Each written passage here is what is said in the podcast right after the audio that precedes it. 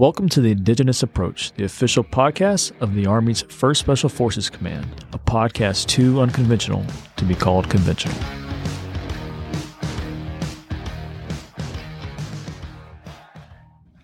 All right, and now we're joined by the 1st Special Forces Command command team. Gentlemen, if you can, just please introduce yourself. Hey, I'm Gil Ferguson. I'm the commander of 1st Special Forces Command. I'm Dave Waldo, the uh, Command Sergeant Major for 1st Special Forces Command. And I'm Lalo Mosqueda, the Command Chief Warrant Officer for 1st Special Forces Command. Gentlemen, appreciate you being here. I know it was a lot of moving pieces to get all three of you in the same room at the same time on the same day. Uh, so thanks for taking time out your schedules being here.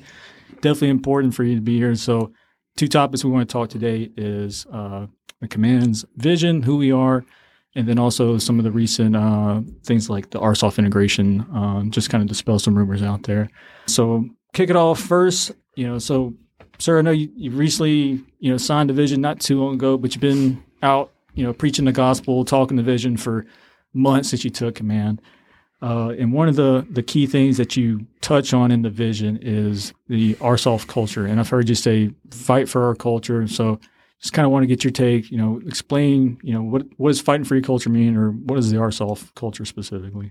Yeah, that's a there's a whole lot of components to that, and and I'll touch on some of it, and we'll obviously get get some input from Lalo and DW. There's a I, I don't want to try to and and I think you can see in the in the vision we have not tried to get very specific with respect to the culture.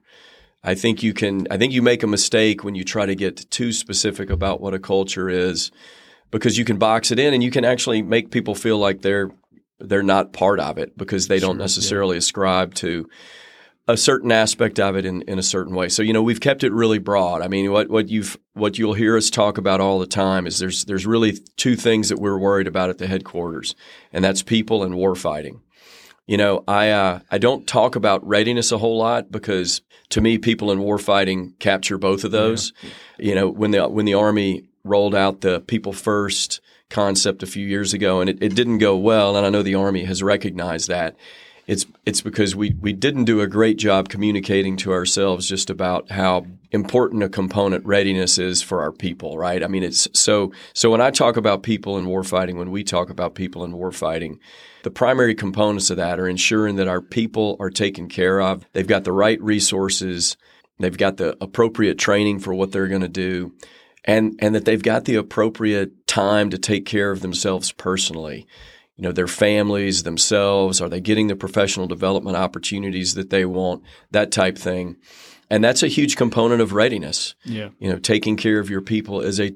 I mean, we are a people centric. We're a people centric formation. We're very different from some of the other formations. Obviously, they still got fighter pilots and fighter planes, but it's it's about the F twenty two and the guy that can fly it. You know, nobody sure. says, "Oh, it's about the M four and the optics." Uh, uh-uh. no, it's about the guy that's behind the M four. You know, it's not about the computer that the that the kid sitting over in the PSYOP, you know, Information Warfare Center is sitting behind. It's about the kid, right? It's about what he knows or her, uh, he or she knows. So the the people aspect of it is is fundamental to everything we do. And then what do we do? We do war fighting, you know. Yep. And in the Who We Are document, I I, we, I make reference to the fact that you know all of the things that we do are designed and are focused on allowing us to take the fight to the enemy and fight and win our nation's wars. And so, so that's when I talk about culture. That's I like to keep it, yep. you know, broad in those terms.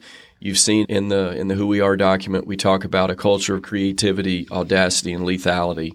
And I think you know that really that's historical. That's a historic. Those are historic uh, legacy, SOF attributes, special operations attributes, as far back as you want to go. Yeah. You know, we usually start our SOF legacy back Seven Years' War, the French and Indian War with Rogers Rangers. So, little known fact, he fought on the British side. Oh during the War for Independence. Mm. Most people don't know that.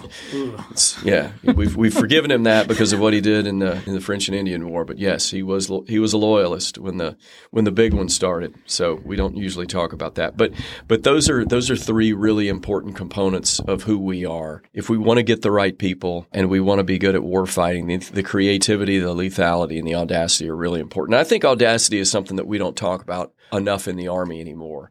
That is you know, when you go back and look at World War II and you talk to some of those commanders or listen to what some of those commanders said, audacity is a huge component of the way they approached warfighting.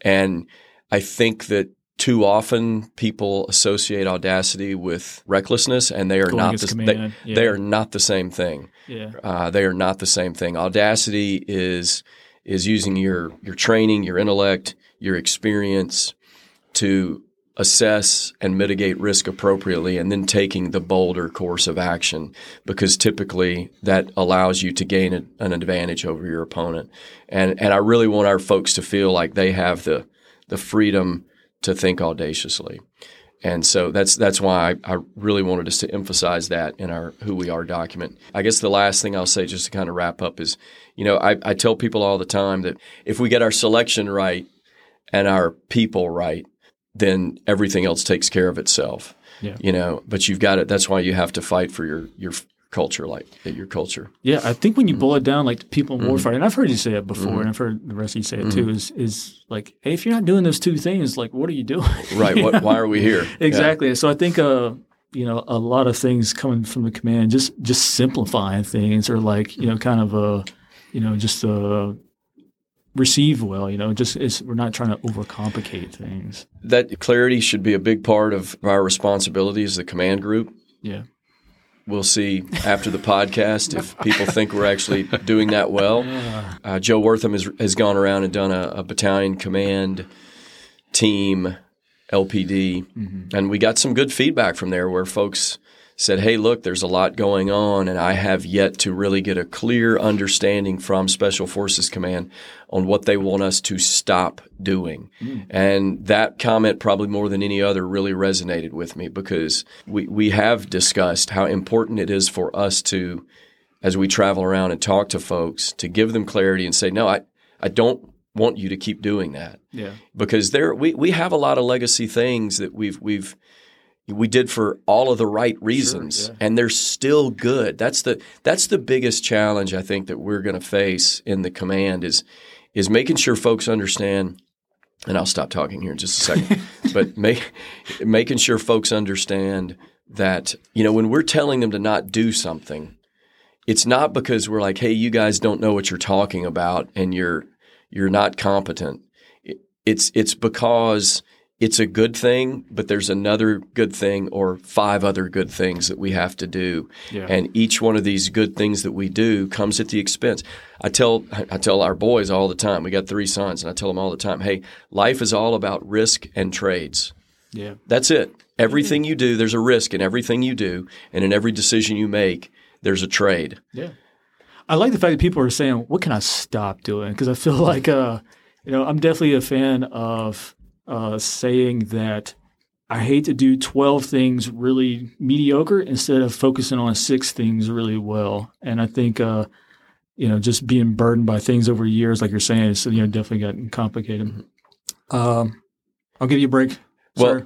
yeah. You got something else. I was just going to say, and and you know, we do have a responsibility, and I, we address it in our who we are document to be jacks of all trades Yeah. to a certain extent. We do have multiple missions that we're supposed to be good at, and discuss the fact that command teams have the freedom and flexibility to say, okay. I want you guys to focus on this more than that. I want you to focus more on that than this. I think that's important because we have to give our subordinate units freedom to not do certain things so they can get better at others. I guess what I would do is go back to the initial question, which is defining our culture. Uh, because I you get that a lot, and, and what you find is the way I answer that most of the time. I find well, I think I just said what I want our culture to be, mm-hmm. and then and then you, you pull that back and you figure out well, what is it now? I'll tell you, if I could look at our culture, man, can you imagine the power of America being able to look into this formation and seeing the best of itself? You, know, you can see people for who they truly are and then the talent that comes from. Because there's nothing more powerful than a soldier, a well-trained U.S. Army soldier that believes in themselves. And man, oh man, that if you can do that. But then if you put it back into ours, I used to say this a lot too. You know, if you look at our folks that come into the ARSOF world, you know, you're, you're brilliant and, and you're compassionate, you're lethal, and all those things. But one thing that certainly separates us is is love. Now I know some folks are like, "What is oh. Waldo talking about? Love?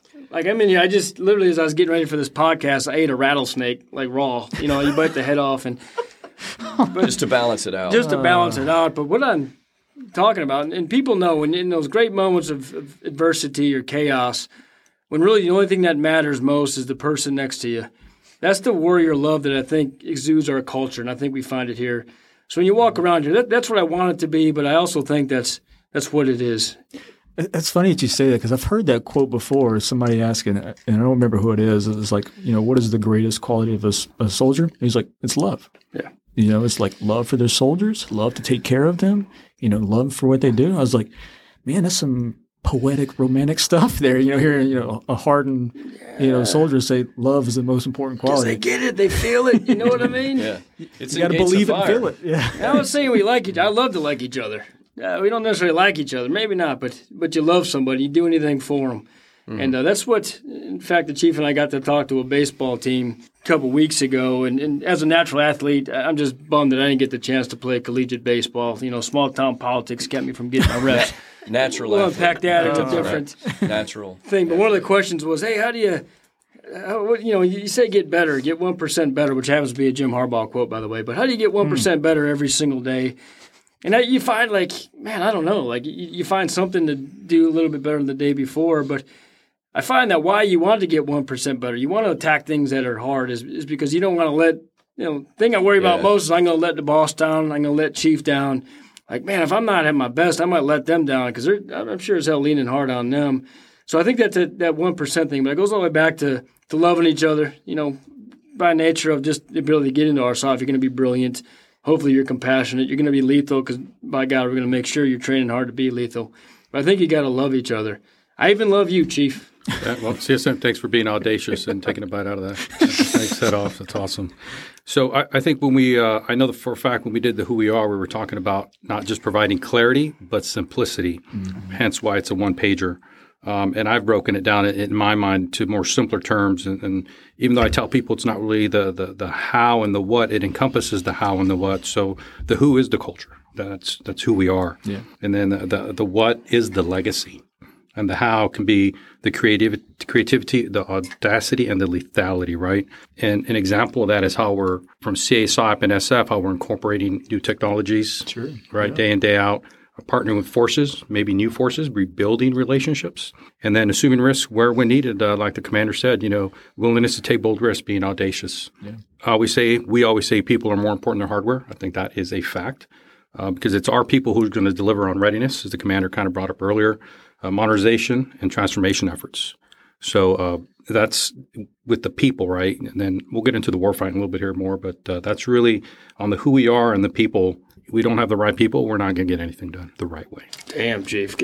I'm going to go real quick back to the audacious thing, too. Primarily because I wrote some stuff down. I want to make sure I get to it. Uh, okay, what let's, let's, let's, so- so- let's hit your checklist. Because I see, you know, you prepare for these things, and Chief's going to come at it like that. You got to feel like you can, you know, I don't want to let him down. I love him. yeah, Chief's got like got prepared stump notes and answers. You got like You weren't supposed to say that on live. Shit, I'm glad you're going to edit this out. but uh, you know, it's easy to, it's fun to say, hey, let's be audacious and always choose the wiser thing. But if you think about it, that's pretty hard to do.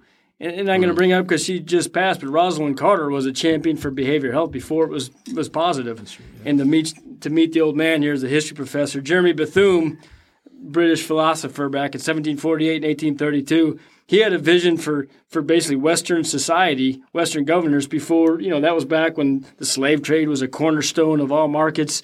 That was, you know, women were considered property of their of their fathers and of their husbands. But he was so forward thinking that it wasn't but 100 years after he died where a lot of stuff came to, to fruition. I actually wrote his name down. I'm not going to use his name because we're going to get tens of listeners on this thing, and I hate to be that guy. Tens of listeners. Right? I was going to tag your small town and, and check on the politics. Gaylord, situation. Michigan, exit 285. Eminem's 8 mile, we're 285 mile. Please tag them. You'll get 20s of listeners. But, uh, you know, we've all had that boss that when they were in command doing things, you're like, ah, this isn't working and we're, we're eroding.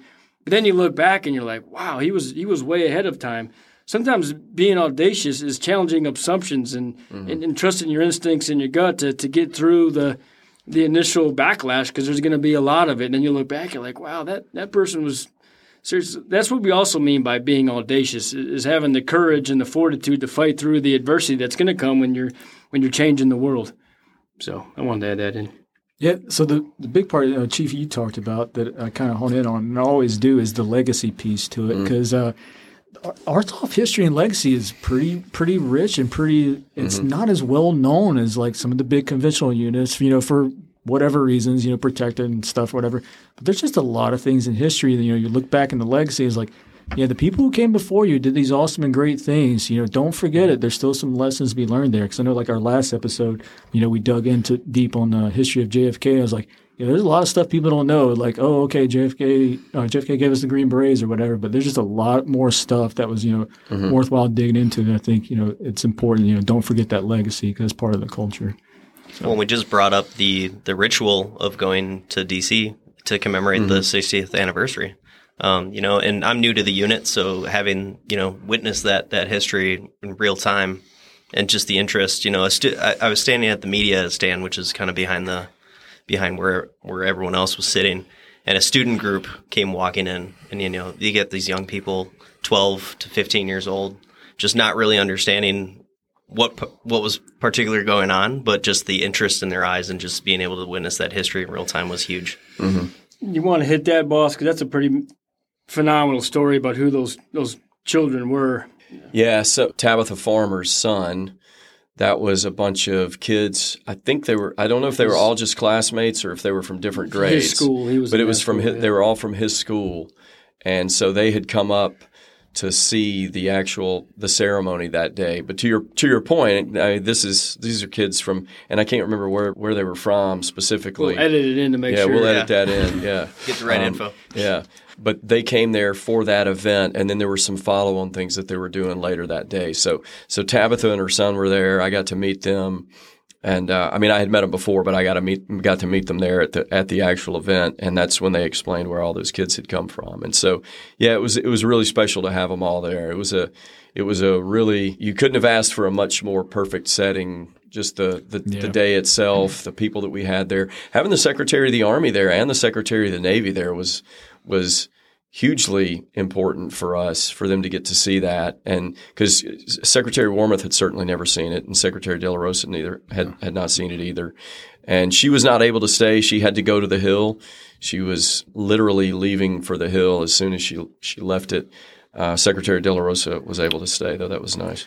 Talk about being audacious too boss. I'm going to steal your you know jfk is the one that said we're going to put someone on the moon not because it's easy, but because it was hard. Right.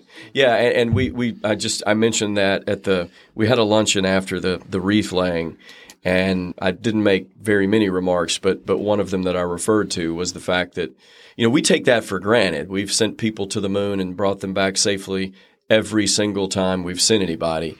We've had uh, we've had a, a, couple of close calls, Apollo 13, and we did have you know we did have the one the one spaceship that or the one you know Apollo mission that, that burned up on the mm-hmm. on the launch pad, which was obviously a tremendous tragedy. But we do take for granted the the, the space program, and we're you know now we're I think they're still working on the, the the Mars you know the manned Mars expedition and all the spacecraft for that. I don't know if the funding has dried up on that one or not, but that was they relaunched that you know, re-energize that a couple three years ago. So it's just something that everybody knows we do and we take for granted. But when he made that statement you know, in the early 60s that he wanted to put somebody on the moon and bring him safely back to Earth within the next decade. Yeah. There were a whole lot of people that were, wow, wait, what? Yeah. we we can't do that. We're we're nowhere close. Our rockets are blowing up on the launch pad all the time. They're blowing up as soon as they take off. They're crashing. The the program was not in in a good spot. We'd obviously we, we felt really behind in the space race. The Russians had beat us into space with Sputnik and whatnot. So it was an audacious, audacious thing for him to say and to challenge people to. But that's again, that's part of who we are, right? Someone yeah. challenges us with that, and we we bring all the resources to bear that we can to see that vision through. Yeah. Yeah, definitely a, a simple line too, just a short line, creative line, mm-hmm. audacious line, and inspired a generation. And it's like right. how much of what we do we do it just to say we did it too. you know, just yes. the ones yeah. like, mm-hmm. hey, we're going to do it because we can do it. Right. Yeah, not because it's right. easy, because it's hard. Right. And, Yeah. uh, our, And- oh, No, I was going to say that's a huge part of why people come into these formations. Yeah, I was about to say. I was Challenge. literally about to Yeah, say yeah. the same Well, thing, just for the record. That's how we roll. That's how synced up we are as a command team. But yeah, folks in this formation already hit the, the mark of being audacious because when you're you join the army, well, let's let's make it even harder. Let's let's let's go bold, which is what the boss is talking about. But you know, I remember sitting there and the, getting ready to go up for the JFK thing. You know, I got to give my beret and put it down on the thing. And as I'm sitting there, I'm worried about all the important things, whether my, my boot laces are in, whether my buttons are straight. but then when you stand up, the, the weight of that moment really, really hit me. And then you're up there and the, uh, man, my beret must have felt like a thousand pounds. But literally in that in that moment, I'm, I'm going to overstate this a little bit, but you know, 20 years of doing this kind of thing, I, I remember. I remember team week. I remember the guys on my team. I remember all the folks that seemingly up there with me, you know, because that's what you're representing. And that goes all the way back to, to the love, you know, and how much that, that resonates. But what a powerful, and I appreciate the, the opportunity to do that. It wasn't lost on this, but I'm not going to also disguise how heavy of a moment that was and how magical it was. And, and uh, yeah, I- I'll leave it at that. Well, you did well. I didn't see any any mess ups or anything there. So. People have said that it was the finest laying of the beret down that, Yeah. that they've ever seen. I don't know. I, I didn't. It was you know, exemplary. I was at the. I was. appreciate that. Is, It is was that, is that exemplary. one of those? Is like one of one? It was like the first Yes. time I've seen it. It was pretty good. It was. Yeah, that's not fair. All right. So one more thing I wanted to jump on on the the uh, the vision, and sir, I know you already talked about it. Is the the we are generalists, multi sport athletes part of it? Because you know, I think I get it. You know, you got to be you know good at a bunch of things, to be able to easily pick up, to move around, adapt with the times or whatever, adapt with whatever changes of technology and all that stuff. Yeah. So I just want to kind of hear you know your explanation of it, and do you think uh, the clear? I think to clear it up because you know maybe some people see it and it's like well, are we not experts for generalists and multi-sport athletes? And to me, it's like, yeah, you're an expert at being a, a generalist and a multi-sport athlete. I think that's the way you describe it. yeah. So so that I'm glad you asked that because they're. I don't know that that's. I don't know how that's resonated out there. And I actually I, I didn't come up with that originally. That's not an original thought. I actually borrowed that from the Special Air Service in the UK. Okay. And they refer to themselves that way for a really good reason. And they they they use that term really in juxtaposition to how they would describe, you know, the special mission unit that's here at Fort Bragg. That mission or that unit, at least over the last 20 years, and really since its inception, has had a pretty narrowly focused mission, right? Now they've they've employed the operational capabilities that they've developed to meet that mission in a variety of different contexts. But it is highly, highly specialized. When you look at the Special Air Service, they, for 50, 60 years at this point, I guess longer than that. I mean, it's been since really World War II when they got stood up. And then as they evolved in the 50s, they have answered all of the special operations requirements for the United Kingdom. Really, you know, the SBS came along later, but and obviously they've got the maritime mission, but you know, we have the FBI HRT to resolve some sort of national level, you know, hostage crisis in the United States. We have that. They do not. You know, um, our intelligence services have their own paramilitary organizations that can go do things on the ground. And obviously, we, everybody listening to this probably knows that we help out with that. But they have that. The Special Intelligence Service, or is it uh, Secret Intelligence Service, I guess, SIS, MI6, they they do not have that. They don't have their own, you know, ground people. And so so the SAS has a lot of roles. They do domestic hostage rescue and, and, and crisis response domestically. They do it internationally. They do unconventional warfare in the classic sense that we would refer to now as really just, you know, working through partners, right? Yeah. So they will refer to themselves that way. And that really resonated with me because I'm like, okay, this is an organization that globally probably is has more notoriety than even the special mission unit here at Bragg, right? And everybody kind of looks to them as as the the hallmark. Yet they are they understand what they do enough and they know the requirement their national requirements enough to get the fact that they they're they're generalists and not they're not going to be as good at some of the things that the unit here does just because they're generalists. But that's okay because whenever the United Kingdom needs something, Prince, well, I guess King Charles now needs something, he's going to call the SAS, right? And so, you know, we've obviously got a much bigger, bigger army. You can fit the entire UK army in like a decent, you know, like a Michigan, uh, let's say, um, Division One football stadium. You know, it's like eighty-five thousand folks, right? Uh, and we got 111,000. We're going to edit that yeah, in. okay, yeah, whatever. Precision matters. Yeah. I'll write it down. Yeah, Thank you. make sure to correct the record. He there. was generally correct. Yeah, You strike, strike I that didn't, I didn't write it down. strike that from the record 111,000. Anyway, the point being that we've got a bigger army, more it's it's it's better resourced. We have more options to throw at problems. But SF being something of the generalist formation where we do have a variety of roles and hey, if we need to send a company that does that is well trained, highly trained to operate in a combat environment, to operate against a you know a particular target in a company size formation, yeah, we got that. If we need to jump people in via free fall or you know whether it's standoff doing a HAHO operation, yeah, we've got that. We've got people that can go under the water. We got people that can go on top of the water. We've got people that do, you know, uh, that we operate in all the different environments. Obviously, the, from the high north to the mountainous environments to the jungles of uh, South America, you know, Asia and Africa. So we to to think that we aren't generalists is is probably a little bit unrealistic. Yeah. And and so what I'm trying to do when I have conversations with folks is and you you understand that's that's not a criticism. That's actually a good thing.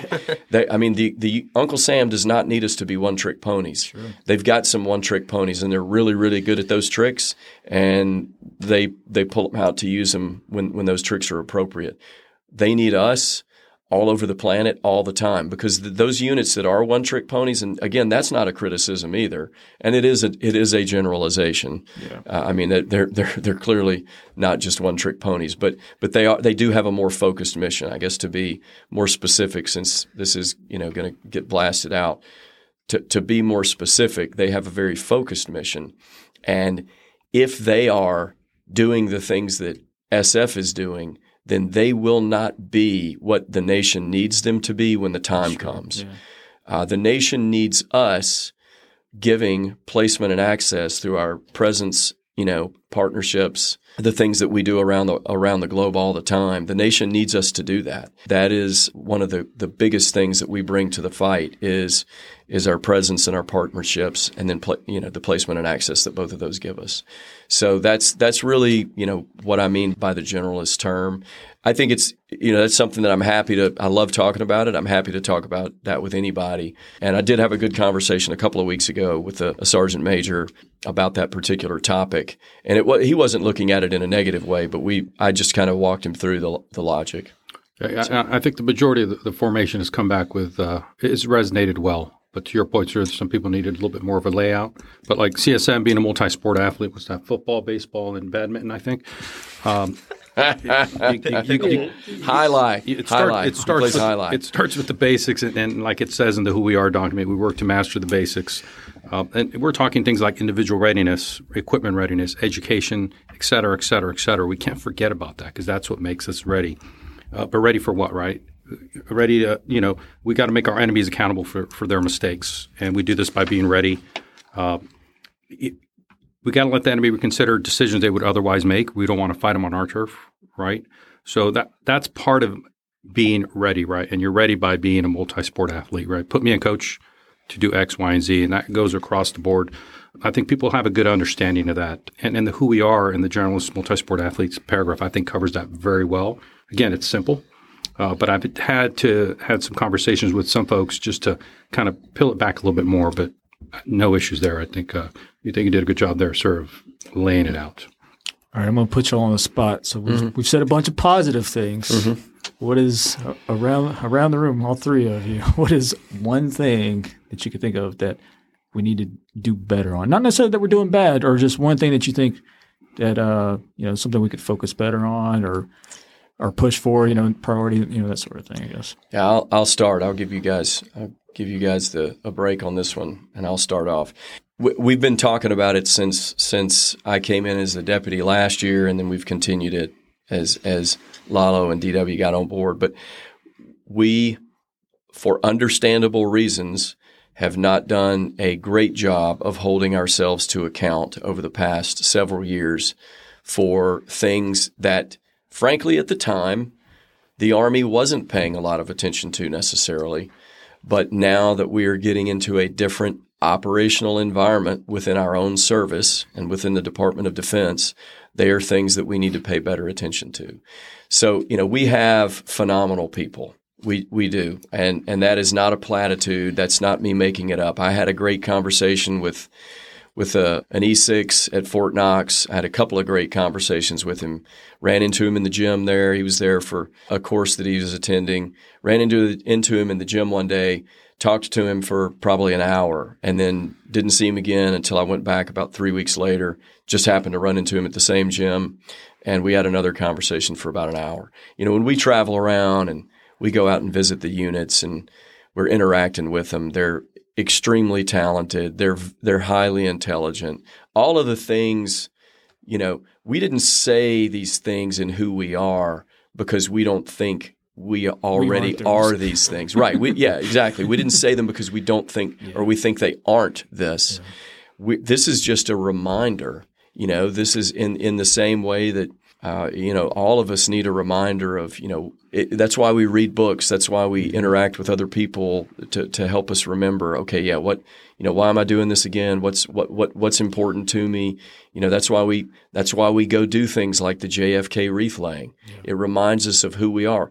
It wasn't that we weren't that the day before, but the sensation that, that DW got when he was up there, the sensation I got when I was up there, that we all did, you know, you know, it's a reminder. That's what this document is. Yeah. You know, and so, you know, I had a great conversation. One of the things I told this this this NCO the other day when we were talking, you know, I said, "Hey, look, you know, I'm a, I'm an old guy. We're you know, DW's not old. DW's only like 17. Me and Lalo are old, right? And and there's only so much that what we say is going to resonate with folks. What really resonates is when he is out there talking to his his peers and the guys that are coming in behind him. And he's like, no, no, no, this is why they're saying this. Let me put it in the context that I've seen it in my role as an E6 on, a, you know, E6 18 Charlie on an ODA in third group, you know, and, and that's really, really important. And so that's why when we travel around and we communicate with this stuff, we, we want to spread the gospel so that the, so that the other folks in the formation get it. And we want it to be a conversation, you know, we don't want it to just be, hey, no, no, now read that, man. That's everything you need to know. What are your questions? Move out. You know, that's, that's, that's not the way this formation works. Yeah. So one of the projects that we're we're working on is taking the who we are document and interviewing a handful of people, you know, throughout the command and being like, Mm-hmm. Yeah. okay, you've read this, says who we are. Now tell me, give me examples that you know in your personal experience and story that Right. that you know kind of reinforces that who Right. you are. So let's let's hear it from from you, who, Yeah. who you are. you Yeah, know? yeah, and and just with respect to the getting back to your question about you know what what are things we're not doing well. There just there are some some things you know that really just have to do with the way the army judges the not the, really readiness. Okay, because the army looks at readiness through a lens that it's it's not inappropriate for us, but it just doesn't translate very well, right? I mean, Yeah. a, a tank crew is a certain number of people. And if you don't have that certain number of people, then then you might as well not even have the tank. Sure. The tank is sitting in the motor pool. It's been pristinely maintained. It is ready to go to combat, but there's no crew for it. So you might as well not even have the tank.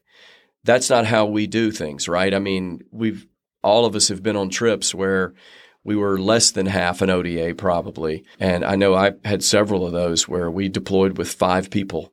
You know, our warrant officer was working in the embassy somewhere and there were five of us left and we went and we did the mission, right? Mm-hmm. We weren't non-mission capable because we didn't have X number of people on the ODA. So I'm not really talking about the way the Army judges readiness. It really has to do with the kinds of things that the Army sees and says, wow, does that unit does that unit take accountability seriously? Does that unit take, you know, drug testing seriously, that type stuff? It's I don't, you know, I don't think we have a drug problem. That is not my concern.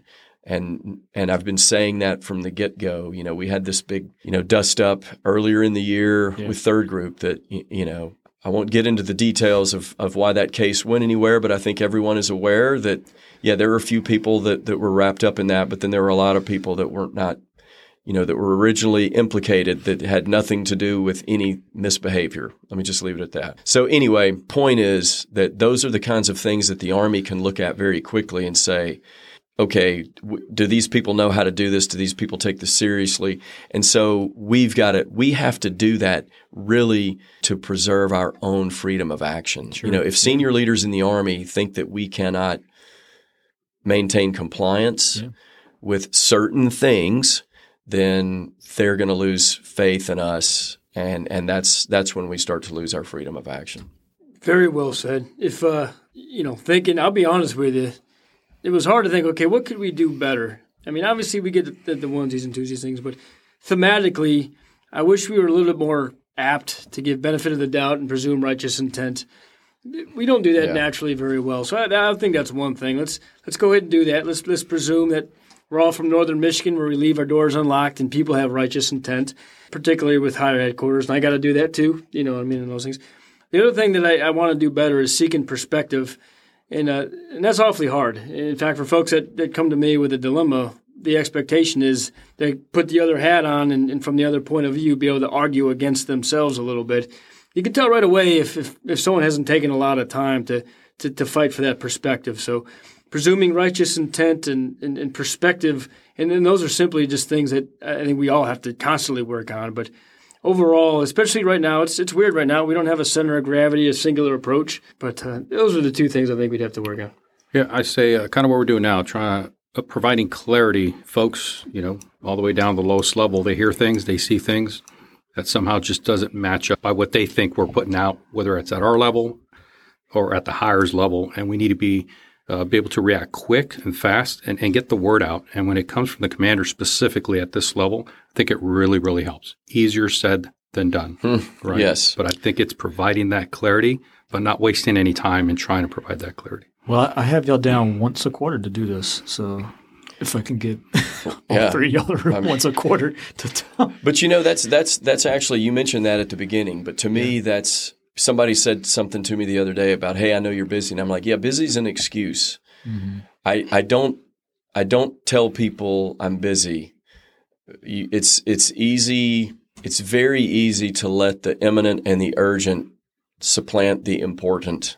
You know, and I really, we are trying very hard. You know, we have tailored our travel schedule. I am not going to visit, and I've told, we've told all the commanders we are not going to visit operational deployments. We're not going to Africa.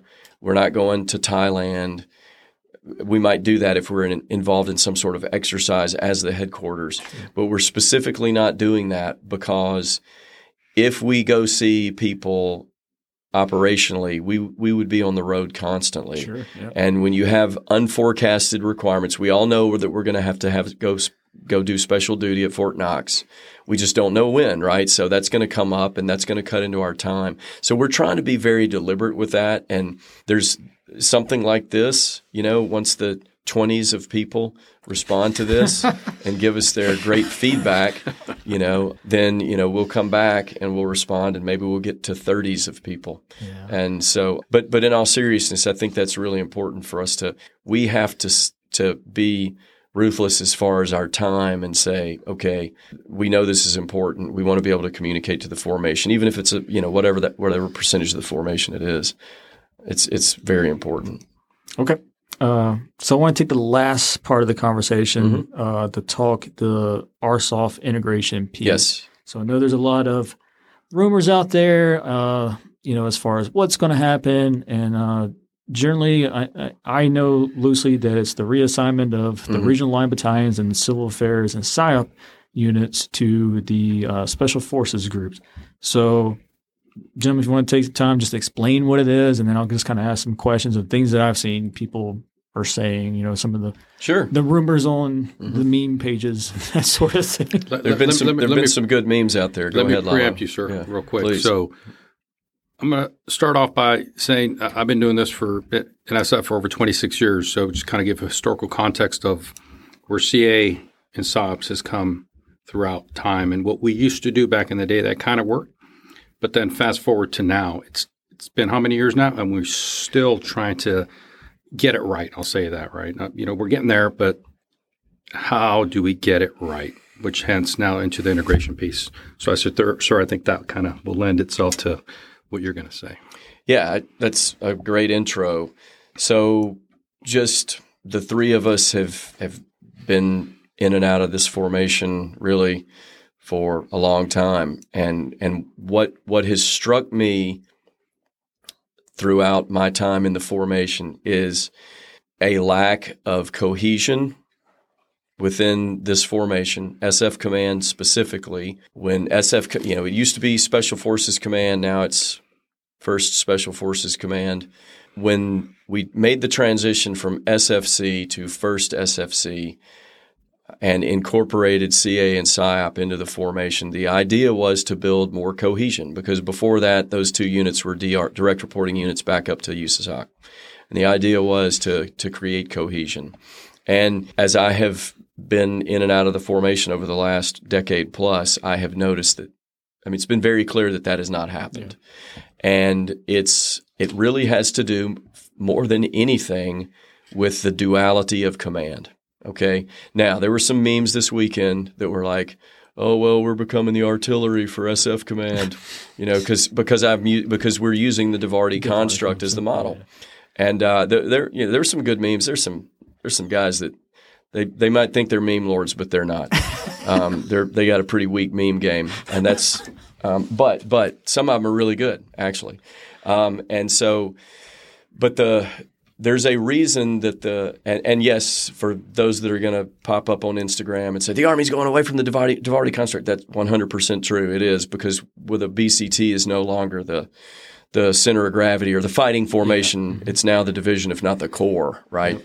So they're rethinking the the DIVARTY construct, and uh, and plus the way we're using artillery.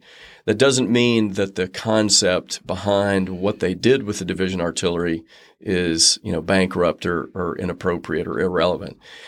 And so, but but what I saw as a group commander, and as I polled my fellow group commanders, and as we talked, and as they they talked to their peers, and all of this has happened over the years, there was always this duality of command. So you would deploy and you would have a formation working for you in your forward deployed construct that answered to you, but also answered to a company commander or a battalion commander who was back at Fort Bragg yep. and who was potentially giving them different guidance. And I ran into that constantly. I ran into it constantly. And it was just such a bizarre construct for me.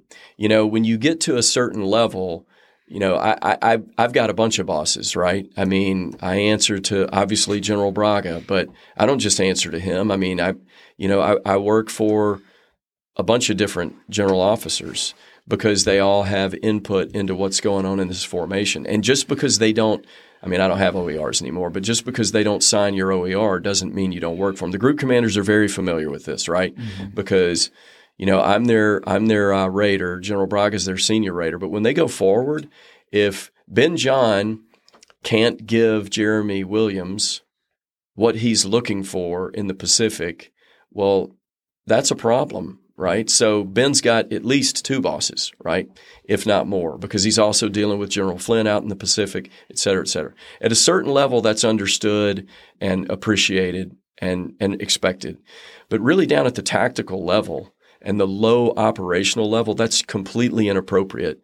You know, uh, when you talk about the nine, you know, uh, not tenants, but the you know unity of command is one of the principles of war. There you go. Took me a second there.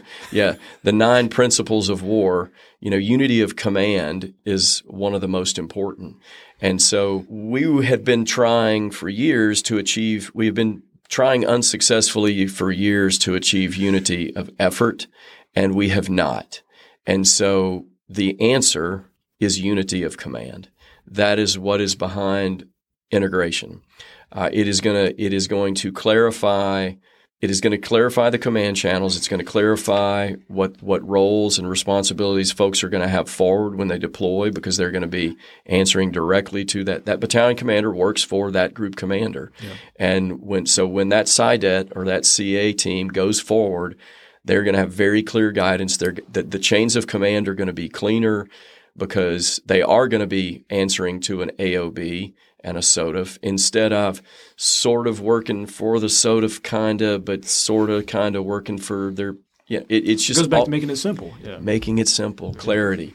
And so, you know, here's the thing. I, I, I, I was talking to, and I'll get off the X here in just a second, but the conversations I've had with some of the folks, um, I had this conversation out at Leavenworth. That may have been the first time, but we were doing PT one morning with the the, the majors going through CGSC, and you know we've got we got all all three branches out there, and I don't like calling them tribes because I don't think we need to be tribal. Tribal is, is not a negative word, but in a lot of ways, in, in the way we use it, it's it's it's pejorative, right? Yeah. So all three branches out there. And so I said, okay, uh, raise your hand if you're a PSYOPer. And I remember this young officer raised her hand. And I said, did you volunteer to come into the Army? She said, yeah. Said, did you volunteer to go to airborne school? Yes. Did you volunteer to go to PSYOP? Yes. I said, you're a three-time volunteer. Don't you think I owe you clarity and a clean chain of command?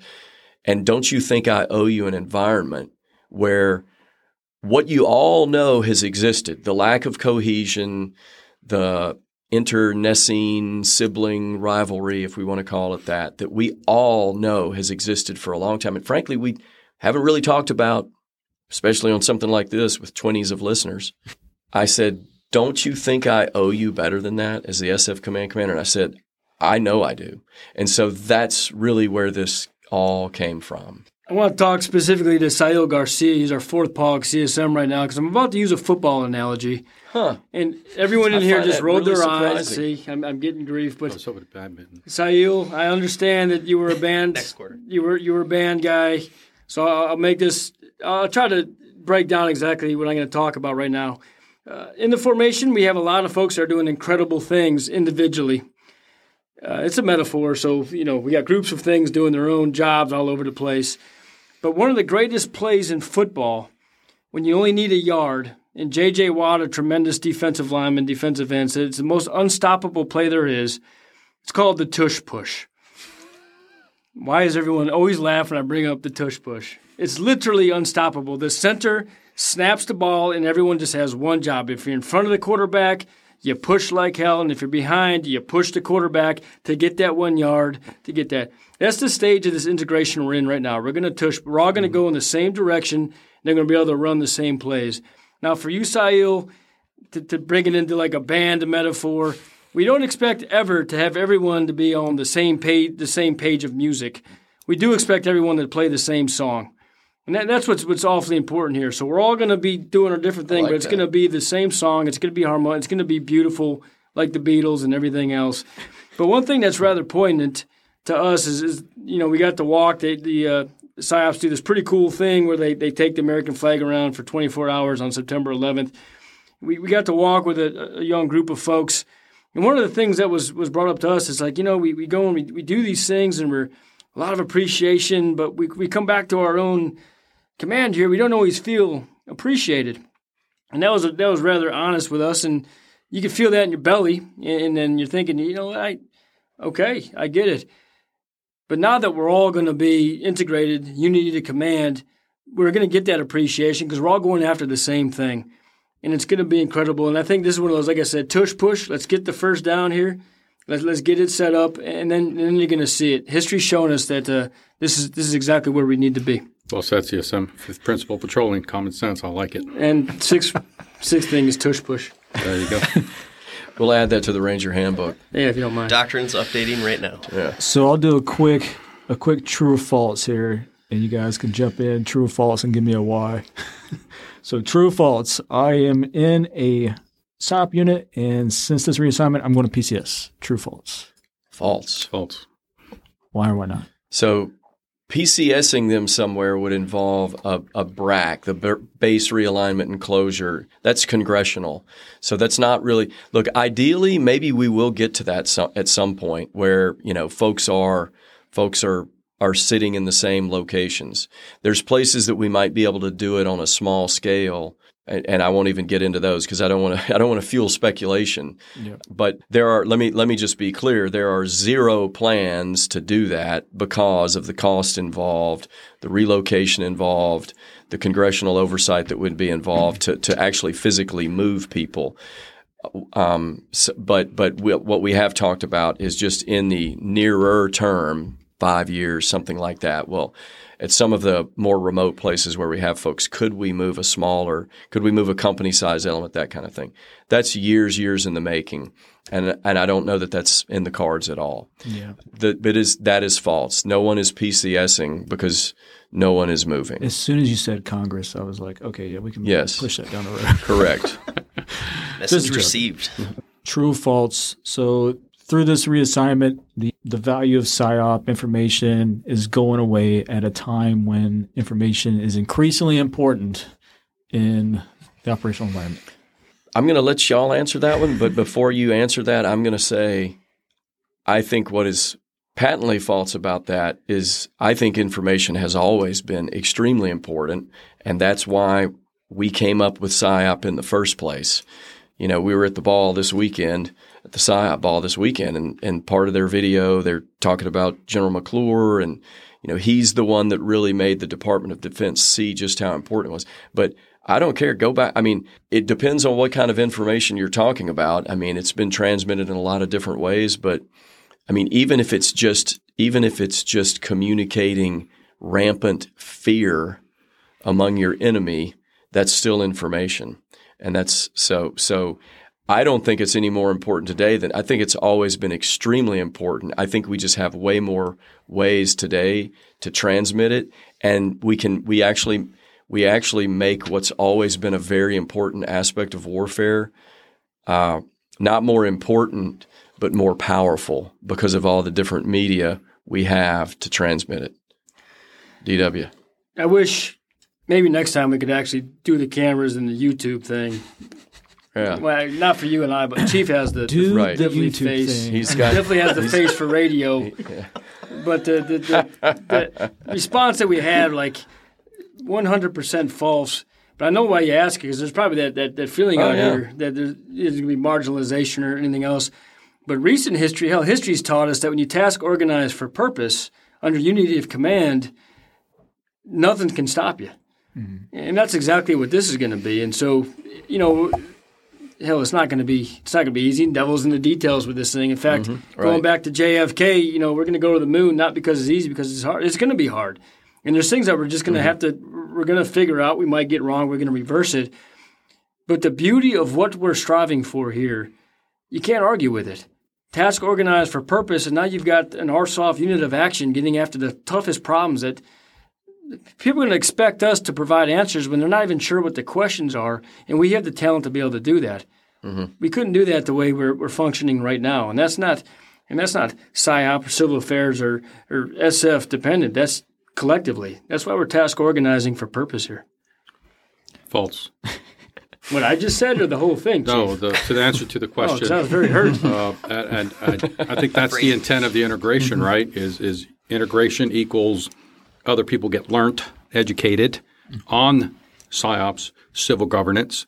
So that makes it more powerful if it's done correctly, Absolutely. right? And not just within combined our our formations, but now you're talking the partnership, which we haven't even gotten into.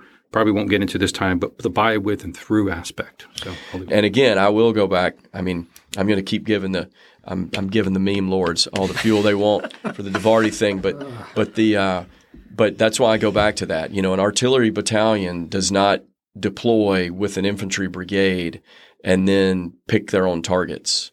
You know, that BCT commander is looking for those gunners to be experts expert artillerists or artillerymen and women, right? But he's and he's looking for their input on how best to employ their capability. But he's the one who makes the final say on where their capability gets employed. That's what's been missing from our formation for over a decade.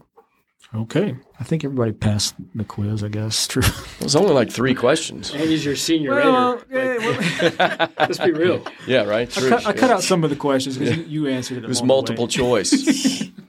Jim, I appreciate you taking the time. So I just want to go around the room. Any any last parting words of wisdom before send you on your merry way to serve the command on behalf of 23,000 men and women out there doing great things, doing the Lord's work?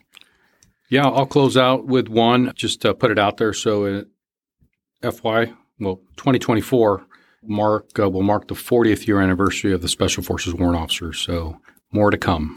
Just make sure everyone's tracking that. How can y'all all be 80 years old if you've only been around for 40 years? This is strange. The SF Warrant Officer, 40 years. Go back and check the math. Let's do a whole podcast on that. the uh, people often ask me, "Hey, how's it going?" I get, you know, we got here in, in July or, or whenever we got here, and I always kind of feel like when you when you go to the gym, you're like, "Man, this is super fun." You're like, "Well, yeah, because you're not doing squats or anything hard. Like all you're doing is the fun stuff." We love coming to work every single day, and I'm being a little bit facetious because we go through some hard things here, but we love it and you know, kind of to be a little bit of a cheese ball, like I said earlier, that, that for America to be able to look into our formation, see the best of itself, we get to do that. We get to travel around and we get to go in, and our folks are creative. They are audacious. As a command, sure, we're generalist, but man, we've also set conditions now where people can. We can find those unicorns that can just do incredibly amazing things and have the ability to do that to become experts in specialties and all these things. Chief is pointing to himself. I'm not sure why. he said unicorn. No, that's what it was. but point of all that is is man, it's hard. But if you don't enjoy being in this command, like figure out why you don't, and then let me know about it. You know, mm-hmm. come and we. If you love what if you love this job half as much as we do, and I mean that, you know, I get to come in here and work with these guys. Clearly, we, we enjoy this. Understand the gravity of what we're asked to do, but if you don't enjoy it, like come and talk to me or, or talk to somebody. Don't suffer in silence because we do have a tendency, I say this a lot lately, is we, we talk about how hard something is before we talk about how beautiful something can be. This can be beautiful, and frankly, we have to be. But no, we love it, and, and I hope uh, I hope these folks love it as much as we do, or at least half as much. Yeah, that's that's that. Both of those are a hard act to follow, especially the warrant officer thing. Um, the uh, no, I I agree completely every time we travel around, I'm so impressed with the young men and women that are coming into our formation. And it doesn't matter what MOS they are. You know, we've got we've got great command teams out there that are encouraging their subordinates, whatever their MOS is, you know, to be their best selves. That's really what this is all about, right? I mean, that's that's why I'm still doing this because if I've got the opportunity to enable people in this formation to be the best version of themselves they can be, then then I've done my job. You know, it's a privilege to be here, and it may sound trite to hear that for the 20s of people that are listening to us out there. You know, that's mere enthusiasm, as Lucky Jack Aubrey would say. But that is 100% why I'm why I'm doing this because it's it's so fulfilling to go interact with our folks, hear them hear them talk about what they're doing, the number of times that we travel around and we see things people are doing and we're like, wow, who who taught you how to do that or who showed you how to do that? I mean, take Will Lamb for an example. Yeah. Okay. I mean, that guy's doing all that stuff on his own. Yeah.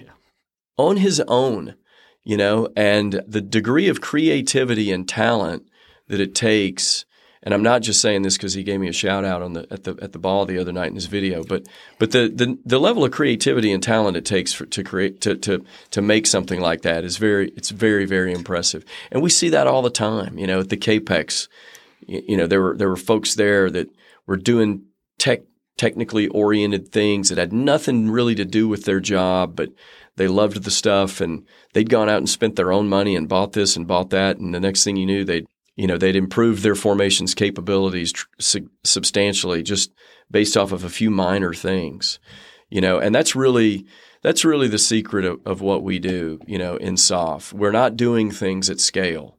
We are not a scalable formation, really. Uh, I, I, you know, I, I will. I'll close out. I guess this is a little bit probably longer winded than you intended, but you guys can edit it out as you need to. But, you know, I've talked to the formation about, okay, hey, when we start talking about our role in large scale combat operations or major theater war, whatever we're going to call it, when we start talking about that, we don't have to try to convince the Army that we're going to be the ones to win the war for the, you know, the southern arc of the Pacific campaign. And I say, okay, let's take a couple of SOF examples from World War II, which is really the last major conflict like that that we fought in that lasted long enough, you know, to really use use examples where we were fighting peer, if not superior adversaries, at least at certain points in time. You know, so in the Pacific, you know, if we had not done the raid at Cabanatuan, you know, if, if the United States had not done that, it wouldn't have changed the outcome of the war. And the fact that we did pull that mission off successfully did not change the outcome of the war. But for every one of those dudes that was in that prison camp, they're really, really, really glad we did it.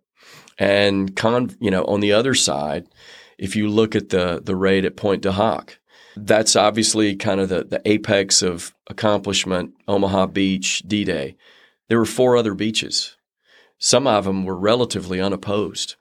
You know, the ability for us to mass across all of Normandy like we did, eventually would, we would have gotten behind the Germans and been able to secure the entire area, even if the Rangers had failed at Pointe du Hoc.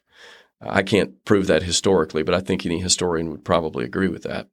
But for every dude in the 29th Infantry Division that didn't get shellacked by artillery coming from those guns, they're really, really glad that raid happened. And so it's okay. And we were talking the other day with one of the subordinate units, just it's okay if we're doing things on the periphery because the periphery is still important. Sure. There are going to be operations that only special operations can do that at certain points in a large scale conflict, a commander is going to say, Hey, I really need this done. Who can do it for me? And that's that's where we're going to be. That's where we're going to be ready to step up. Okay. All right, gentlemen. Appreciate you taking the time being here. Like I said, know Great it's important. Yeah. Uh, hope to do it soon next quarter. Make it a regular thing. Sounds good. Yeah. For everybody listening, our thousands of listeners, let's correct that. Uh, thanks for listening. Uh, make sure that you provide us some feedback, like, rate, review, and subscribe. So, uh, yeah, see you next time. Thanks. Thank you. Thanks for listening, everybody. Uh, another good episode uh, with the command team. You know, I'm not too too fond of doing the command team ones just because I want it to be a little bit more than that. Like, oh, here's your boss, listen to your boss. But I think, you know, once a quarter or something like that, like we were saying, is good. So I hope everybody got something out of the conversation. Uh, we're trying to keep it, you know, as candid as possible with them. We don't want them to come out here and just to say the things that I don't know, like the, the like the sensing session. Yeah, yeah. we want yeah, it to be God. real conversation. Right. So hopefully you got a little bit of that, and uh, look forward to having it on uh, having the command team back again. So see you next time.